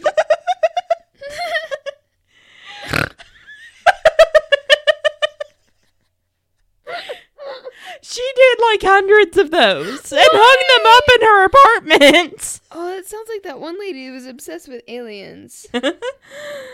Oh, I don't want to look at that anymore. It's just so okay, sad. well then I have she something. was a, she was a really good artist, but yeah. that wasn't great. um. Okay, so now you're gonna go to the like. Um, Google Docs document that says for Carrie, don't look till I tell you. oh my god. Um, What? Okay, so the ones that are highlighted are th- are the ones that I'm going to go over at the end because I think that they're like more I think that those like really go with our podcast very well, Okay. but I'm going to let you pick a few of the ones that aren't highlighted and I'll go over those with you. Which one do you want to know about the most? How does she do it? How does she do it? Is that the one you want to know? How does she do it? Okay. Um of course, with all the AIDS. um okay. doesn't come from dead body. Um Okay, so the question I am most often asked is how does she do it? Her response, "Yes, that's the question." People ask questions like There's that. so many more. Yeah. Even people who seem pretty cool seem to have open minds. Then when you tell them, they say, "That's very interesting." Then don't want to have much to do with me. I don't blame them. No. I don't mind telling people how I do it. It doesn't matter to me, but anyone adept sexually shouldn't have to ask. People have this misconception I'm that sorry. What? I let me finish. yeah. Anyone adept sexually shouldn't have to ask how I fuck a fucking corpse. Yeah. she can go fuck herself. Yeah, she's she's I'm the worst. Sexually? Yeah. um people have this misconception that there has to be penetration for sexual gratification, which is bull. The most sensitive part of a woman is the front area anyway, and that is what needs to be stimulated. Besides, there are different aspects of sexual expression. Touchy-feely, 69. He can't touch you. No. Or 69 you. Are you blowing a corpse? No one is blowing you. Yes, there's lots of different kinds of sex. But that involves the person being alive. Because they have to do it to you. Yep. Ah! Um Oh e- my god. she says even holding hands. No! They're not holding your hand. They're not alive. this I interview is so I awful. I can't do it. She sucks. I don't like her. I'm She sorry. does. No, it's fine. I don't like her either. I just I think this is funny. Honestly. Is there another one you found that you want to know? Nope. no. There's just a lot of really funny ones. I'm sorry. yeah. Okay. Well, That I'm going to go laugh. over the ones that I've highlighted. Uh huh. Yep. and do it. Yeah. Yep. Yep. okay. Yep. Cuz I thought She that sucks. Yeah. I don't like her. Um 69ing a dead corpse. You can't 69 a corpse no, you can't. because it's just sixing. Yeah. There's no nining. Oh, God. 69 employs mutu- in- involves mutual giving of people. Yeah, no. There's no mutual. He's dead, yeah. honey. Um, okay, so back during the trial, from what I read in the newspapers, it seemed like you got very little support. Um, so no, none whatsoever. The newspapers were the worst. To this day, I hate reporters. One of them even compared me to Richard Trenton Chase, the vampire killer. Yeah. What? Yeah, yeah, because yeah, what support there was was like family obligations. One of my brothers refused to have anything to do with me. He said, "I just want to remember her as she was." He came up to me later and apologized, but he still isn't comfortable around me. My o- my other brother was more supportive, but even had to ask, "How'd you do it?" No one's comfortable, honey. Yeah. Uh, before the trial, I had a boyfriend who found out about it. He got mad and slapped me around. He said I wasn't even a woman and I could go fuck my dead bodies. I was surprised. He knew. Apparently, a lot of people knew, and I don't know how they knew. What? Yeah. I don't know. It was weird. she might be crazy. Yeah. Well, I mean, like, call me crazy. But I think she's not in her right mind, and she might be kind of paranoid. yeah. Um, just like say that. There's a part of the smell of death, and I don't know if you're going to be able to handle it, so I might skip over that. uh, no, do it. Do it. Are you sure? Do it. Okay, because this kind of comes know. up. Okay, this kind of comes know. up in Stoya's reading that she I- does. I want to know. Oh, Um. I Okay. might vomit, but it's fine. Sure, I find the odor of death very erotic. There are death odors and there are death odors. Um. oh my god. And Oh now my you God. get your body that's been floating in the bay for two weeks or a burn victim. No. No. Keep going. That doesn't attract me much. But a freshly. I read this quote. I read this quote. You did? In my yes. I read this quote. But a freshly embalmed corpse is something else. Yep, that was hundred percent in there, and I cut it out. You bitch. oh my god. Do you want to hear the rest of that? No, I don't. Are you sure? No, I do. I want to hear it. Okay. Uh, there is also this attraction to blood. When you're on top of a body, it tends to purge out of its mouth while you're making passionate love. Oh. You'd have to be there, I guess. It's not an inside joke. nope. It's not an inside joke. It's not a you had to be there situation. Nope. It's not a geography joke. No, no, you had to be in there and be a part of my pie graph to understand. so, um, apparently in the trial, um, another funeral director um, testified on behalf of funeral practices and said that it's almost that necrophilia is almost unheard of in this procession profession. You know, they used to let men fuck their wives if they di- if they died, Yeah. like after they got married. Yeah.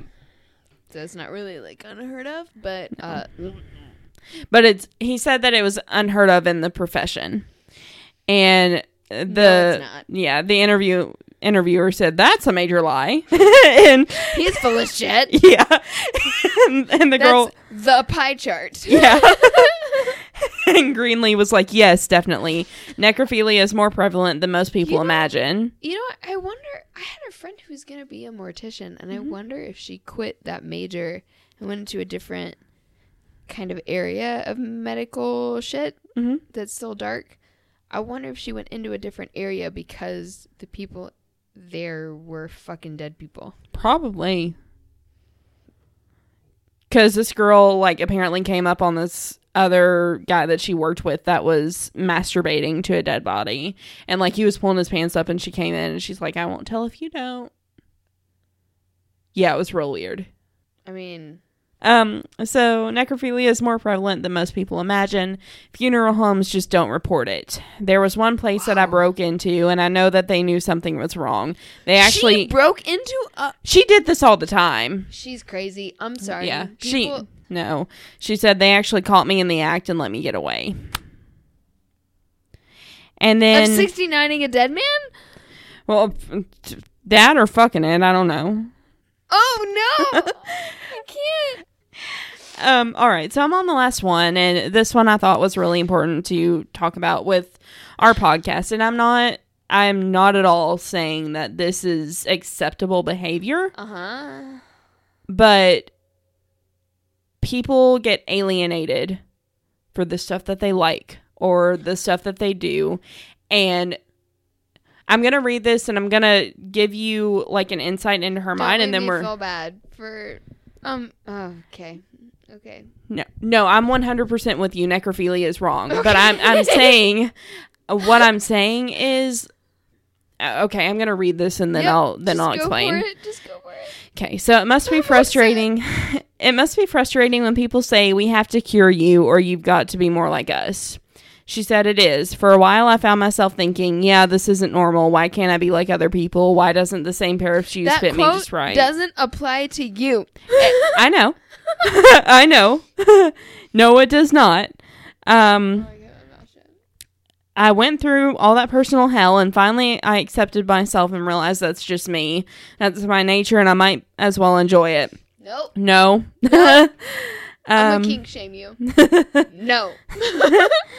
um I promise this is it and then No, I'm done. good. I'm loving every minute. I'm just having a Um hard time. Um, I'm miserable when I try to be something I'm not. And two, a lot of these people who are putting me down have hangups worse than I have. I doubt that. Or they do things that might be considered questionable by their peers. I had a gay friend who, when he found out I was a necrophile, said, You can go to hell for that. Yeah, Yeah, you can. because being gay is not the same as being a fucking necrophile. Yeah. You horrendous crazy person. oh. mm. After 1979, when I was put on probation, part of the probation requirement was that I seek therapy. I had Yes. a, yeah. You should. I had a really nice social worker. she was cool, very non judgmental. The more I talked to these people, the more I realized necrophilia makes sense for me. that means she put on a good face while she listened to you be crazy. Yeah. um, the reason I was having a problem with it was because I couldn't accept myself. I was still trying to live my life by other people's standards. To accept it was peace. These people who are always trying to change me only helped me get myself more in touch with my feelings. I used to go from the therapist's office to the funeral home. It didn't work, folks. Okay, okay. I can't listen to this person talk anymore. Well, good for you because you don't have to. Good, because fuck her. It's not the fucking same. But I thought it was really important to share that because that's a really important thing to realize within yourself for things that are not horrific like this. Because like it's it's important to make I mean, let's classify like like being comfortable with your body or being comfortable with your okay, yeah, like not like being attracted to like Swiss cheese no. and, and you know what I'm talking about. yeah. Okay. Or like children. yeah. Or like your sister. Or you know what I'm saying? Mhm. Like okay. It she is she is insane. yeah, I will give you that. she crazy. She she is she's fucking dead bodies. That's wrong. But what I am saying is it's really important to if a fucking necrophile can be okay with herself, you Oh, can be oh, I okay see. with yourself in the body that you're in. I see what you're saying. Okay. Yeah. Yep. I see what you're saying. Do you get it now? Yeah. We had to have fun with this episode, Carrie, or else it was going to be really dark. She's awful. I She is so awful. much. She is awful. She's changing bos- body positivity into something awful. Yeah. oh Jesus Christ! Okay, let's do a let's do a game. All right, so we got a new game. Where is it? Okay, so it's called If You Had to because Would You Rather was taken, or Would You Ever, or Yeah. whatever it's fucking called. I'm too drunk. Anyway, so it's called If You Had to. So, are you ready? mm-hmm I'm so excited. Okay. Are you so excited? Yes. Okay. So, if you had to, would you Oh no. ride an anteater while you and the anteater are on meth, Oh. or dig a hole to the Earth's upper mantle 21 miles, minus 21 miles into the Earth. For me, it's ride the anteater while you're on meth. I'd 100% do that. I do not want to go underground. I'd rather do just about anything to go underground or go to space. So that's me. I'm 100% on that side. I'm okay with going underground. I would go underground. Oh, if anyone understands, I would never do meth. Yeah. Ever. Ever, ever, ever, ever, ever. Never, ever. But that's what I would take over going underground. Yeah, I I'm not cool with going into space. I can't do space. But I'm Or I'm a- submarines. ooh, yeah, no. But I'm okay with going underground because I'm still like in the earth and I feel safer. Hard pass. That's interesting. anyway, so thank you guys for listening. Yes, thank you. Thanks for putting up with all of our crazy. Hope this has been an informative episode for all of you. Yeah. And Uh, let me make it clear I'm not a fucking necrophile. I just had to laugh. No one thinks that. No one thinks that. So crazy. So anyway, but uh thank you guys so much for listening. Uh we've got some really awesome content coming your way super soon. We're gonna start doing some really cool uh like weird news Hmm? things and we're gonna start doing some uh listener episodes. If you have some amazing stories, definitely send them our way. Any kind of topic that we've covered, be it um like a conversation you've had with someone to do with something political that we've covered, be it a true crime case that you know of that you were connected with somehow, just definitely send it to uh, talkcricket at gmail.com. And um, you know what? More than anything, we really just want you to remember something. And You that's Are not a monster. bye. Bye. Hey guys, thank you for listening to Talk Cricket. Check out our Tumblr blog at Talk Cricket for sources and photos. You can also follow us on Instagram, Twitter, and Facebook at Talk Cricket. You can listen to us on Apple Podcasts, Google Play, and SoundCloud. Please rate, review, and subscribe. We are currently a self-funded podcast, so if you would like to donate and receive a shout-out on air, please visit us at patreon.com slash talkcricket. Eventually, we will start doing listener episodes. If you have your personal stories related to our previous episodes, email us at talkcricket at gmail.com. For business inquiries or sponsorships, email us at carrieandkbusiness at gmail.com. Okay, bye.